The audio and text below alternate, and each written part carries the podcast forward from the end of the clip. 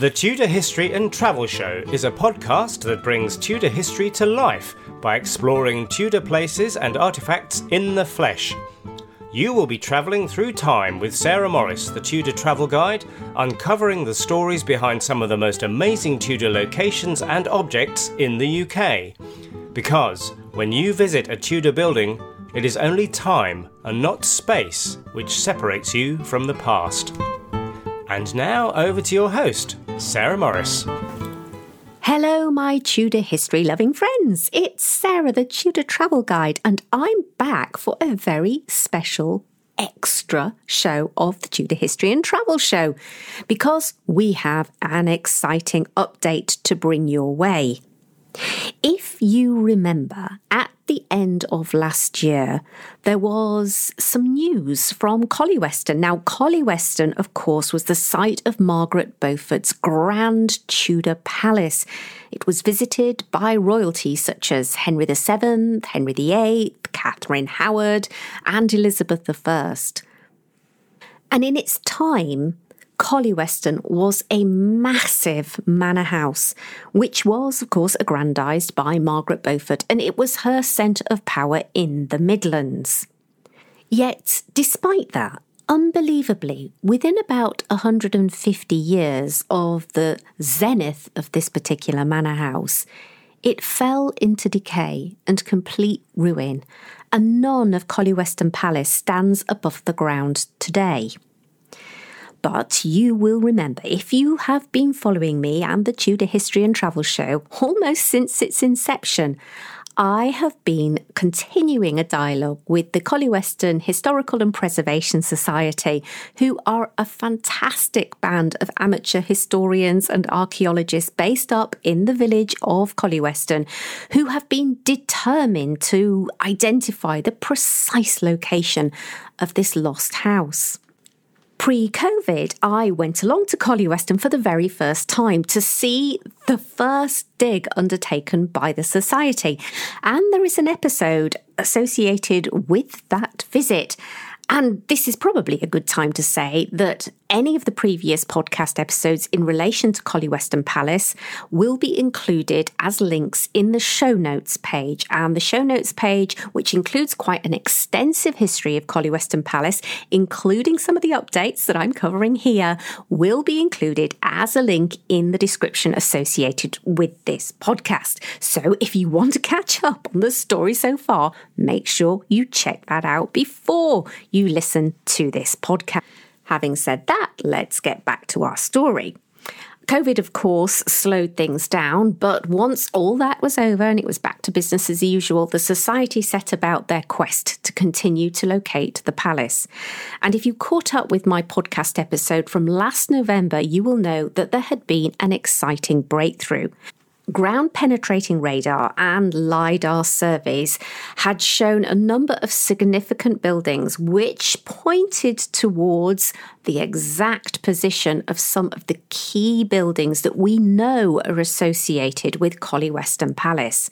Of course, these surveys are not conclusive, and there were still so many questions that remained unanswered. So this year, 2025, is all about doing some archaeological digs on site to try and marry up what was seen on the surveys with actual archaeological evidence. Could the Society finally begin to pinpoint the exact location and orientation of some of those key significant palace buildings? Well, that is the question that was hanging on everybody's lips as this year got underway. And to that end, just a couple of weeks ago, I headed back up north to Collyweston because the first of those digs were underway in an area to the west of the High Street. I wanted to know exactly what had been found. Had the palace been uncovered? Did we have any definitive evidence that this was where Margaret Beaufort's palace once existed? And what exactly would the society find? Exciting times, my friends.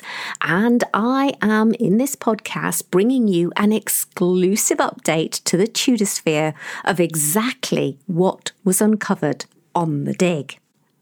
And so, with that, let's go straight over on location to Collyweston, where first of all I met up with an old friend of the show, Chris Close, president of the Collyweston Historical and Preservation Society. However, Chris's voice is not the only one you will hear on this podcast episode.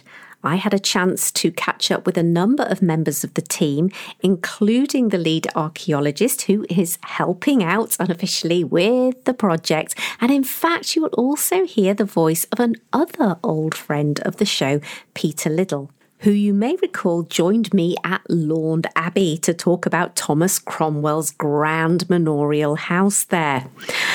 Okay, well, I think it's ready to go time travelling, my friends, so buckle up because we are going on an adventure. What will we find? So, welcome back, dear listeners. I have returned for third third time, I think, to the lovely Northamptonshire village of Collyweston. And we are blessed by the most glorious spring weather today. The sun has come out, the mist has parted across the Welland Valley, the spring flowers are all around us, and I am here with Chris Close from the Collie Collyweston Historical and Preservation Society. Once more, Chris, thank you for inviting us back. Well, welcome back again to our lovely Collie Collyweston. You've picked the weather perfectly again, Sarah. so, um, yes, what was uh, a bit of a frosty start has now cleared. The White Lady of Collie Collyweston, which is the mist over the valley, has now dispersed. And um, we've now got a beautiful spring day. Ah, that's fantastic. Now, can you just explain, first of all, just where we're literally standing right at the moment and why is it significant? Sure. So um, when we started the uh, the project on the palace, obviously we had to pick up from a lot of locals anything that we'd got in terms of information, and we're stood right now in a garden which is locally referred to as the Palace Gardens. Um, of course, you don't actually know why they were referred to as the Palace Gardens, and um, so yeah, this this was um, one of our major starting points, really, to try and find the palace. Yeah, and maybe for those people who are joining us for the first time or perhaps need a bit of a refresh about what's been going on here in Collyweston, can you just give us a brief overview of the project to find the lost Tudor Palace of Collyweston? When did it start? What have you been doing? And then we can get to why am I back? Absolutely. So, look, um, the, the brief summary really is that we started this project um, typically about eight years ago. Um, it was a project that the local historical society wanted to find out more about. So we started this project in earnest. Um, very little money in the bank. We actually started with five hundred pounds, and um, we've uh, we've gathered multiple layers of information over the last eight years, ranging from local maps. We've um, interviewed all local homeowners on the suspected palace site um, to see what they found. Um, we've had all of these finds checked by um, uh, different experts over the years, and we've added that into what I'd only describe really as a sort of multi layer approach to the site, um, encompassing things like LIDAR, which is um, a free open source. Uh, survey, which um, which anybody can get. We've also done paid for ground penetrating radar. We've done archaeology, and all of these bits have come together to lead us to the palace site as we see it today. So when I was here, which was back in November, you you had your um, ground penetrating radar survey, which mm. was lighting up some different areas, which yes. were areas of interest. And this year, 2024, is all about trying to do the archaeology, isn't it? And actually seeing what you can find and putting all this information together. It is, yeah. So, look, um, I think one of the things as amateurs is that we will take a bit of technology like LIDAR or ground penetrating radar and this is really the key difference between the amateurs and the trained experts. You know, we can look at something which looks to be conclusively palace, and we can fall down on it. And you know, we can come up with various different suppositions and plans just based on a single lidar or a single bit of ground penetrating radar. So, so really, what we're doing at the moment is we're doing a, a process of archaeology, as, as most people know it, or ground truth, as as other people refer to it. As. Right. Okay. So, what is your? Can you summarise what's your hope? For this year's investigations, and um, maybe then tell me a little bit about what's happening right now on site. Yeah, sure. So, um, with the ground penetrating radar, it's giving us, you know, quite a clear series of targets to be going at. And what we really want to do is to test uh, how accurate the features are in the ground penetrating radar compared to what there is in real life. Um, you know, yesterday was a really good example. Um, we were looking at some very high resistance areas. Um, and by lunchtime yesterday, we'd got to a point where we were all very frustrated because we'd got lots of piles of coarse rubble stone, which were glowing red on the ground penetrating radar.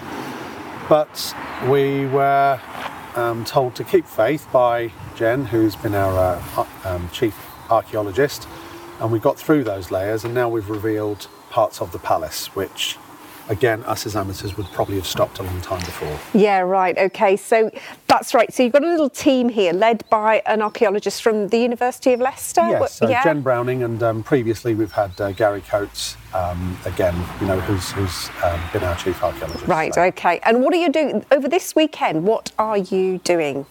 uh, we've got an area which is, is due to be resurfaced by um, the homeowners. They've been given permission, so we've had a um, we've had to put together a dig at very short notice Mm-hmm. because if we didn't dig this now, we would have probably lost the opportunity, um, certainly for the foreseeable future. Yeah. So it's not ideal to be digging at the end of February, but as it happens, we picked a, probably the best weekend in February.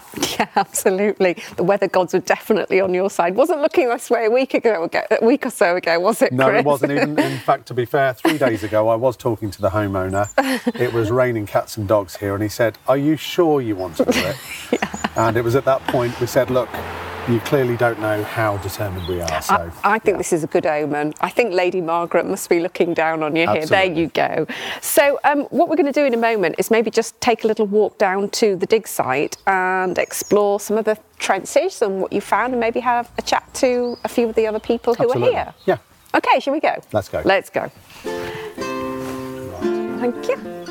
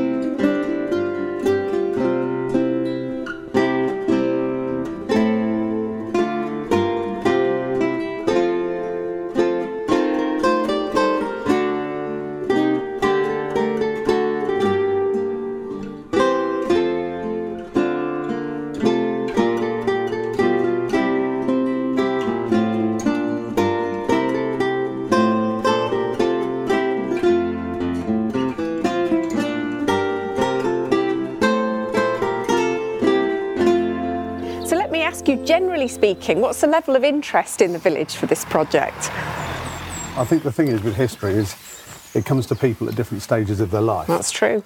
and we don't try to force it on people. You know, if people are interested and they want to ask questions, we're here for them. I hope, dear listeners, you can enjoy the sounds of the spring birds as we make our way down uh, one of the streets in Collyweston down to the dig site, which is it's just coming up here. Can you describe again, you know, where this dig site is in relation to the plan that you have from last year? Sure. So yeah, we're in um, we're in an area which we're digging, which is west of the High Street. Um, so uh, it, it, it's an area which overlooks the uh, the pretty Welland Valley. Um, at the moment, we're in flood in the valley, but um, it's still pretty all the same. Yeah, it is absolutely. And you've opened up what three trenches here Oh, for the weekend. four. Oh, you've done four Yes. trenches here. So um, maybe we could just go over and you could just point out some of the the places that you've been digging and, and what you've been finding and maybe introduce me to a couple of the crew along the way. Yes, 100%. So basically, what we've got here in um, trench number one, the reason why we, we dug this is because this was an area of the village pond previously. And um, what we were hoping for was to find maybe a few bits been dropped over many hundreds of years. Um, so, so um, yeah, we've literally got a finds expert coming this afternoon to have a look. Ah, yes. So, so you haven't been through your finds yet. No, so haven't. maybe after this we can we can chat and I can put a little bit of an update, dear listeners, in the um, show notes page, which is growing indeed for the Palace of Collie West, and I shall make sure I update that. After the, the weekend is finished. Um, so do look out for that. There'll be a link in the description. And now we've come over to the second trench, which looks very impressive to me, to be honest. What, what do you think we've got here? Well, I mean, uh, we're still going through interpretation of this at the moment, but we've quite clearly got a subbase of uh, flagstones which look like an in situ floor. Um, we've also come across a wall. Um, so, again, we're just going through the levels at the minute, and um, later this afternoon we'll have a clearer picture as to what we're really Yeah, looking you're, at here. you're still fathoming it, fathoming Yes, it we out are, at the moment. yeah. What are these yellow things here? So, these are just markers. Um, What do um, they at a certain mark? Point. Jen will be the best person to speak to. on Okay, that. well, I will. Curiosity's got the better of me. Yes. So moving over, so we're coming over to trench three, and again, this looks particularly interesting here. Can you describe what we can see? And once again, dear listeners, there are pictures of the trenches that we're talking about in the show notes. So if you want to get a visual as we talk, then please again head over to the show notes. What do we have in front of us? Do we think? So again, we're still gonna we're to be referring to the experts on this. So what we've uncovered here, what appears to be either some sort of foundation stones. Now, the reason why we dug this trench was because again, ground penetrating radar was leading us to quite a big area of resistance above this this this particular area. We've got a few straight lines going on, but nothing really to, to write home about. Um, so what we what you can see here is we've got through roughly 20 to 30 centimetres of, uh, of of what is really quite coarse rubble stone um, that's, that's just presented to the right here. Um, as amateurs, this was really one of the trenches that we were referring to yesterday. Um, so we started it just after lunchtime. Roughly about an hour later, we hadn't really found anything, becoming quite despondent. And then this is where the difference between professional archaeologists kick in because they were able to identify that the soil material and the composition was changing and we should keep going. And as we did, we revealed Brilliant. these, these stones I, here. I mean, it's, it looks substantial and really interesting, so I can't wait to hear what conclusions you eventually come to about this one. Yes, absolutely. And what's particularly odd about this is that, you know, we've got what appear to be some sort of capping stones over the top here. Hmm. We've also got underneath, though, what appears to be a void. The soil is really quite loose. So, questions that need answering are why is that soil loose? Um, and, and where has this wall come from and gone? Because it's not that clear on the ground penetrating radar. Yeah, I mean, and that is a definite wall there. There's no getting away from that, no, is there? Um, no, that's right. Yeah, it's, it's in a line. Yeah, excellent. And then one final trench. So just moving back through the crowds. There's quite a few people here today. It's great to see the um, people so enthusiastic. So this is quite a long trench. Yeah. Have you found anything? Well, we've we've obviously found the base level material. Um, but again, what we're testing for here is to see whether when we extend this, this base level of stone, it should naturally come to an end if the ground penetrating radar is correct. Right. So that's what we're testing at the Right. moment. Okay. Okay. What, we, what we've actually got is, is an area just here which, which comes up to roughly about here on the, the survey and heads the other side of that, that wall. Right. Okay. So there's there's a lot to do, isn't there, still, and learn here a Oh, yeah. lot. If you think this is just one small component of the bigger palace site, A huge palace site. So yes, I think you were saying earlier you're trying to do a time team, really, probably on a fraction of the budget. I imagine as well. Don't worry, we'll have another 3D construction done by this afternoon. I admire your gusto, I must say. I'm going to have a bit of a chat to some of the people on site.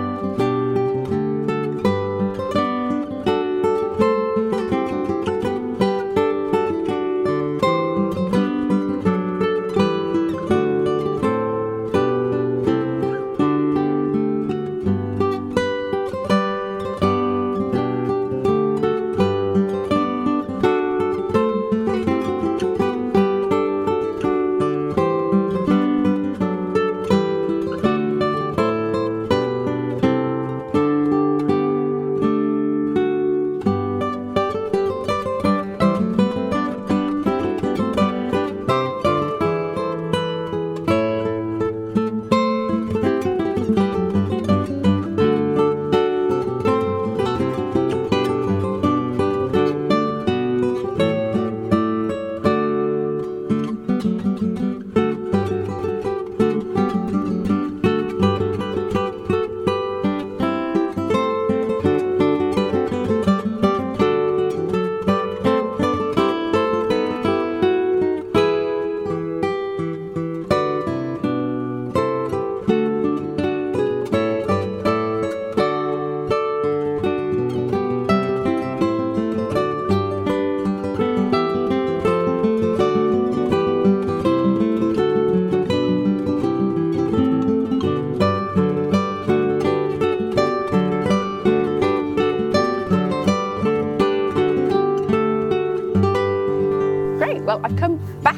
Trench 2 to chat to Steve. You've been in the trench, haven't you? Absolutely, yes, um, from the very start. So Are you part of the society, I take it, here in um, I've, I've been part of the dig. So we've been um, digging various sites around Collyweston on and off for the last five years.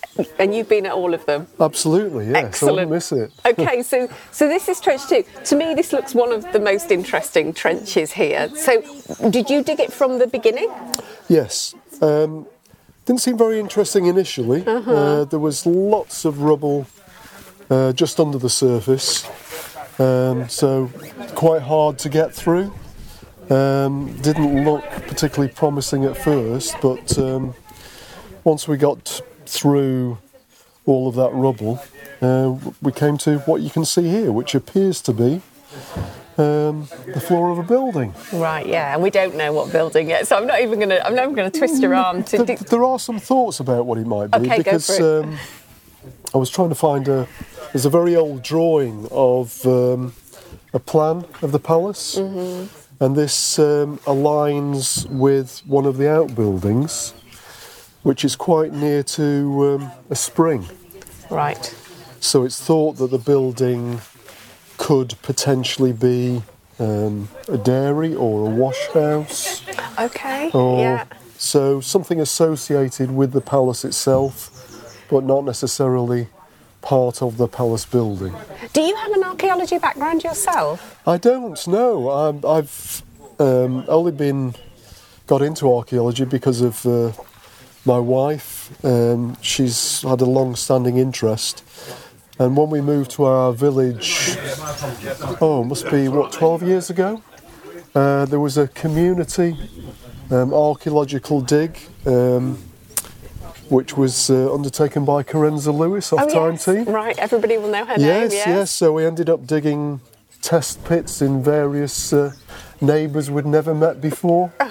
So uh, yeah, and um, I found a Roman plumb bob oh, in, right. in one of the test uh, pits, and, And I you was were hooked. There you go. Absolutely, from that point on. So So I have a technical question. sure. Can you tell from flagstones like that kind of the age? Is there a sense, or, or a flagstones are flagstones? You know, your, your Roman flagstones are the same as your medieval flagstones, are the same as your Victorian flagstones, or do they speak to you because of their size and shape of any particular period? Not the stones themselves, so it's usually the finds that actually date um, the, the building, the context. Um, unfortunately, the, the, the things that we've been finding so far have obviously been above this level. So, um, probably the oldest finds we've had have been some nice pieces of glass. And I think Chris was saying earlier, we've got um, an expert coming along later on this afternoon to, to hopefully date some of that. Uh, but most of the finds have been um, a lot more modern than, Yeah. than what we were expecting. Yeah, yeah. So, So- still a little bit inconclusive, isn't it? Yeah, the moment? well, it would be nice to obviously lift some of the, the stones. Mm-hmm. we, we think there's a void underneath that central stone there. Ah, I see.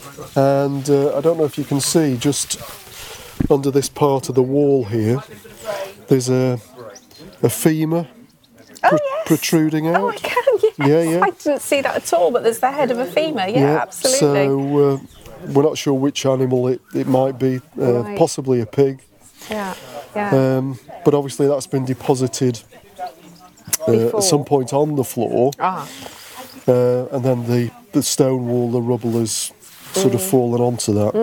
interesting. So yes, it would be nice to maybe possibly lift some of the uh, the flagstones to see what uh, what- Will you be doing any more with this trench?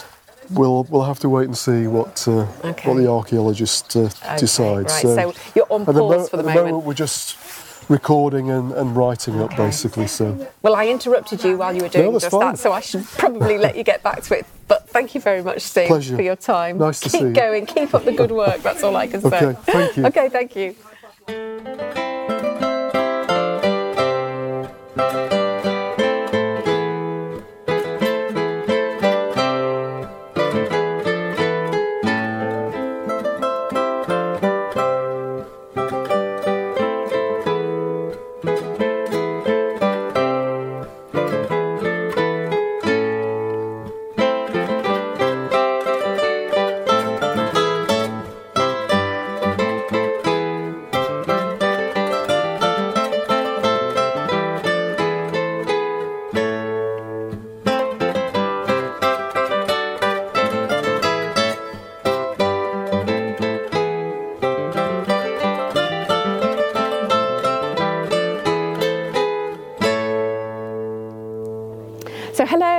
Managed to grab Jen. Jen, you're the, the site archaeologist, aren't you, here today? Well, I'm, I'm, I'm here for this phase of the work anyway. I'm actually pretty new to the project, so this is the first time I've, I've worked with the group. Okay. Um, my day job is as a commercial archaeologist at the University of Leicester. right, So this is just a bit of a weekend jaunt for me, really. Brilliant. So you're just here sort of coordinating. I noticed people coming to you and asking you questions Yes. about different things, and you've helped them navigate some of the challenges of opening up trenches. Yes. So maybe you could just comment on, on what's been found so far. Okay, so um, a geophysical survey was, was done of this site, which didn't show anything, any really conclusive targets for us to go for, but there were a few sort of um, hints. So we've basically gone for the areas that appeared to show rubble, um, with the the idea that where you have some rubble, you might well have a structure underneath it. So that's why we've um, positioned the trenches where we have. And um, in two of the trenches, we have indeed just found rubble, but the other two trenches have actually proved to be quite fruitful. So it's certainly true that we've got a building in, in one of them. Now, we don't know how old this building is yet, but we've got part of a wall and we've got a floor. So, yeah, that's a, It's a know- building, a yeah, it's a and a building. wall, That's what you need, isn't it? it is really, yeah. But there's no way of dating that. I was just talking to Steve in that trench. There's no mm. way of, apart from if you get a find, yeah, that's it's very difficult to actually date the structure. It is, is, it? yeah, particularly with stone walls. Um, you know, in an area like this where stone is everywhere, then you know your your building could be Well, it could be pretty much any age, really. However, we do think we can line it up with something that's on the first edition OS map. I mean, that's yet to be proved, so we'll need to sort of start to overlay our survey, overlay the maps, and then um, if we're lucky, we'll be able to see that on the on the OS, and that will uh, at least give us some idea that, you know, of, of, the date that we're dealing with. Right. Okay. And then the other trench that you thought was oh, quite the fruitful. other trench. Yeah. Is this your favourite one? I wouldn't say that because in some ways it's quite challenging, but it's it's certainly interesting because um, what we've got there is a well we we appear to have the base of a wall, but rather than being a sort of um, fairly pedestrian type wall, it's actually made of some nice moulded stone. So that suggests that we, we're probably dealing with something of the, the palace era. Right. Um, we've only got a very small trench, so we can't quite see exactly what this wall is doing. But we do seem to have a, a, straight edge of it on one side, which I would presume to be the, the inside, and then we've got a sort of chamfered edge on the stone on the other side, presumably the outside. But um, the inside part is certainly filled with lots of um, rubble stone, so basically it's a void that has been filled in. I see. Because we've only got this small trench, we've got a direction so we know which way the wall is running, but um, that's pretty much all we know at the moment. Yeah. Do you think? I don't know whether you've been into the garden next door. Well, I haven't yet. Actually, I haven't had time. well, let me explain what there is there. There's a set of stairs that goes down. It's exciting. That are blocked at the yeah. bottom, and Chris was talking about whether there might be a, oh, you know, a, a, cellar or something in there. So I wonder if those two are linked up. Well, but I guess it, you'll find be. out. Yeah, I need to get myself around. Absolutely. So. Um, what questions, therefore, where does it? Where does this dig need to go next? Obviously, there's a long way to go. I can see there's a, a still a huge number of unanswered yes. questions. This is a massive site. What's the next kind of logical step for some for a project like this? I think there always needs to be a period of kind of um, once you've been evidence gathering, you kind of need to regroup and put all that together again, have a look, see if it's changed your, your previous ideas. So, um, to be honest, at the moment, I'm not thinking much further than that. And obviously, it's not my project either. I'm just here to kind of help out. So, I will. Um, you know, work with the group, we'll see what results we've got and then perhaps discuss the, the next steps and where they'd like to, to yeah. go with it really. Yeah. But I think there's plenty more scope for digging if we can get permission. Permission so, to do yeah. so. Yeah. Okay, so it's another watch this space. Yes, I'm afraid so. well, maybe we will meet again at a different dig, but thank you so much for taking nice. the time to chat nice. to us, Jen. Oh, no, you're welcome. Thank you.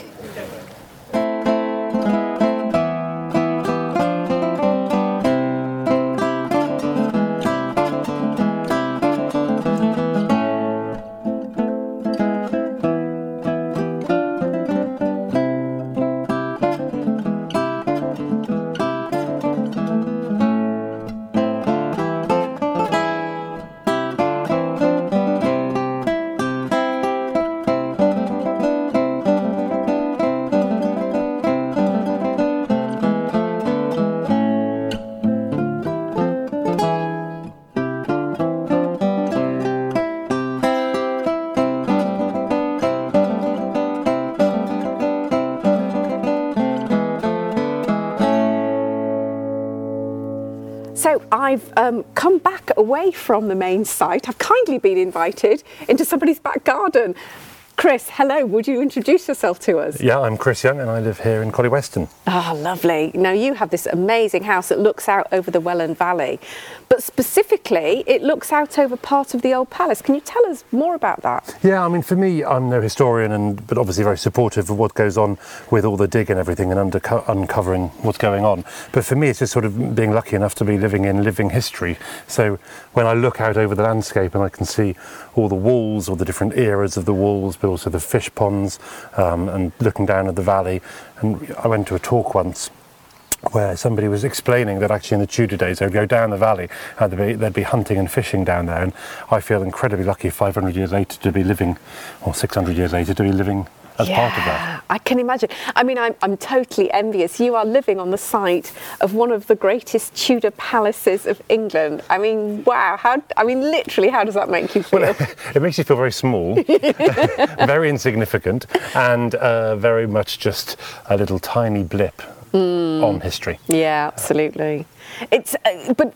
They are digging. The folks are digging, sort of in an area that is is part of your land, right? So yeah, it's with our neighbours. So um, it's out in our drive. Um, so we don't really come across it very much, and we've uh, done some work ourselves to the house over the years, and have obviously had archaeologists digging with us when we've been doing the um, the dig and putting the foundations in, and they've never really found very much. But I think now that the team have really understood the sort of logistics and the, the location of where the palace was and maybe the outbuildings and outer walls, Yes. then it's really sort of focused it up on, I'd say, on our neighbour's drive and our neighbouring bit of land. Um, so it's lovely, and it's lovely, you know, seeing what they're doing this weekend and over the last few months and years. Being able to uncover these layers of history, but it's always quite sad for me that they then have to kind of put everything back on top of it and walk away. And walk away, Yeah, but at least- at least they know. At least we're going to know. Yeah. So, what do you think about? What do you know about the palace here? And Not know- a huge amount. I mean, I've been to the talks, and as I say, I'm I'm a landscape designer and pu- book publisher rather than a historian, so I don't know very much about the actual detail of it. But I know, obviously, I've been to the talks and I support what the crew do. Um, but yeah, I, I just love the idea that actually that our drive and our kids are using the drive that me, people might have been going back and forth to the palace 500, 600 years ago. Yeah. it's pretty amazing. Pretty amazing, I mean- and also, what I love when I went to one of the talks, they were talking about this sort of the dual concept and the, the bright colour of one of the um, either the um, chapel there or one of the, the windows.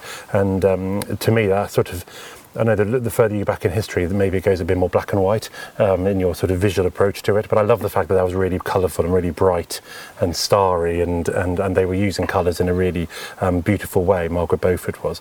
So I think there's so that sort of unpiecing of the history really bring, comes alive to me. Yeah, absolutely. I mean, I'm just thinking, you know, you had, well, I don't know, three, four, five monarchs visit here. There's It's crazy, going by the front, by, by your front door, know, yeah. basically. and here we are, just living our ordinary lives. You know, um, you know, earning earning a crust and just carrying on and doing a bit. I'm doing. You've called me mid gardening, um, and I'm trying to sort of look after it all and tame this crazy. Yeah. it- it- well, what I do love here and what I respect probably the most out of out of it all is that this is a landscape where you really feel the wind and the rain and the sun. Uh-huh. We have friends in the village on the other, opposite side of the valley, and we can phone them up to tell them when their washing is going to get wet because we can see the rain coming in. And, and for somebody who is probably the lightest sleeper in Britain, our bedroom here um, overlooks a valley, and um, the the weather you get, the climate you get, and that's us here in insulated houses with mm, central heating and you know um, great buildings. What was it like all those hundreds of years ago when the wind was raging and the snow was coming in, and you know trying to get down the valley was you know impossible. Um, to me, it just shows sort of the ingenuity of them and the strength of them that they could do all that. Yeah, it's an interesting spot, isn't it? But you get really sweeping views. And once again, dear listeners, there will be some pictures of this in the show notes. If you want to get an idea about what Chris and I are talking about here and the, the sweeping views down the Welland Valley, please do check out those show notes. Well, I just want to thank you for just taking a moment just to tell us what it's like to literally be living on history. It's an awesome. Thank you so no, much. it's great. Nice to meet you both. Thank you.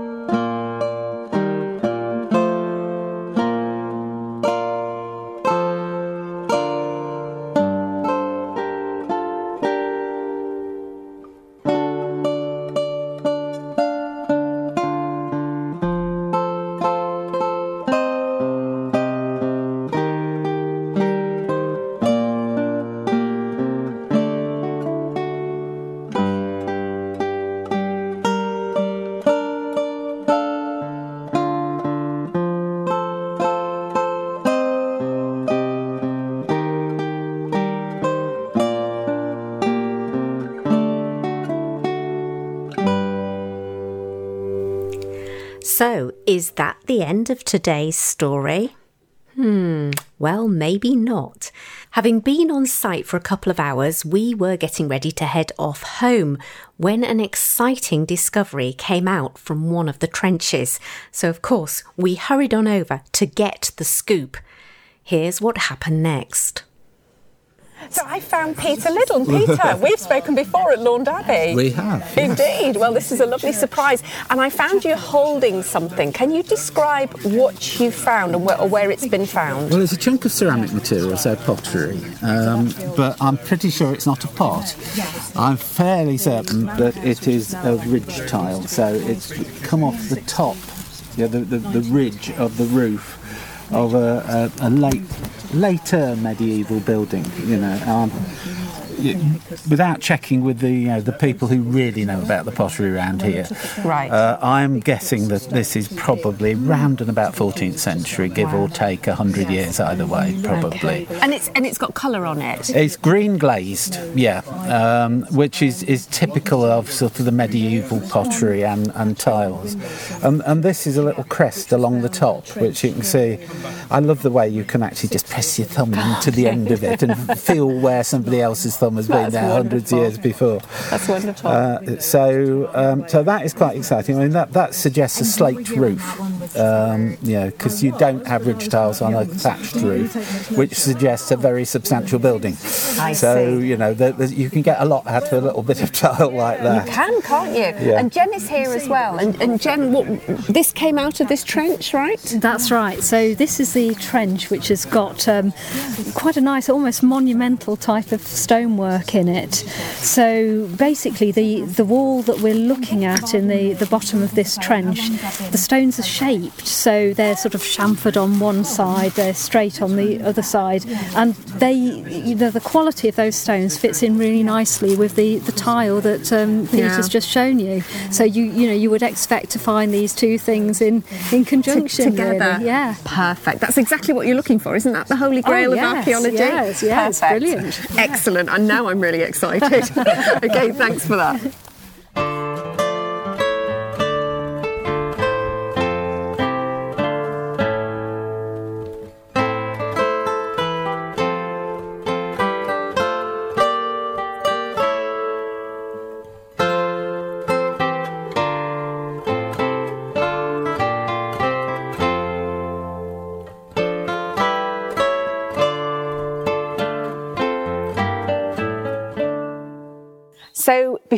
We lose you, um, what's the plans for the rest of the year in terms of the future digs?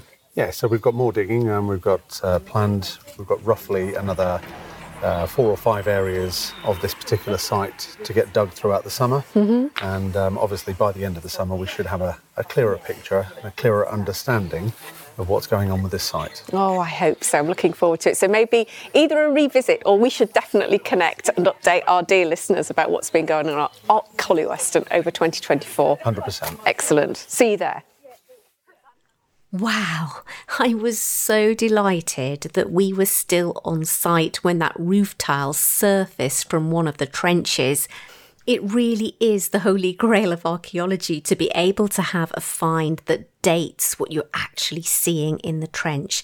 And this is the first conclusive bit of evidence that where the team were digging was exactly on part of Margaret Beaufort's original Tudor manor house. Well, as you can hear, this is the first of a series of digs this year, so hopefully, fingers crossed, more evidence will be uncovered. And rest assured, my friends, that I have agreed with Chris that I'll stay in close contact with the Collyweston Historical and Preservation Society to find out just what they unearth, literally. So be assured, any information that arises will be coming your way. Okay, well, I hope you've enjoyed this episode. Please stay tuned, make sure you like the show, and if you have the time, please rate it and write a review. It really does help spread the word. In the meantime, that's all from me for this particular extra episode of the Tudor History and Travel Show. I will be back shortly, of course, with our next episode, which will be coming your way from St David's Cathedral in Pembrokeshire, in Wales. Of course, perfectly timed to coincide with St David's Day in March. All right, my friends, wherever you are in the world, I'm sending you all good wishes. I hope you have a wonderful month ahead, and I'll see you on the Tudor Road again soon.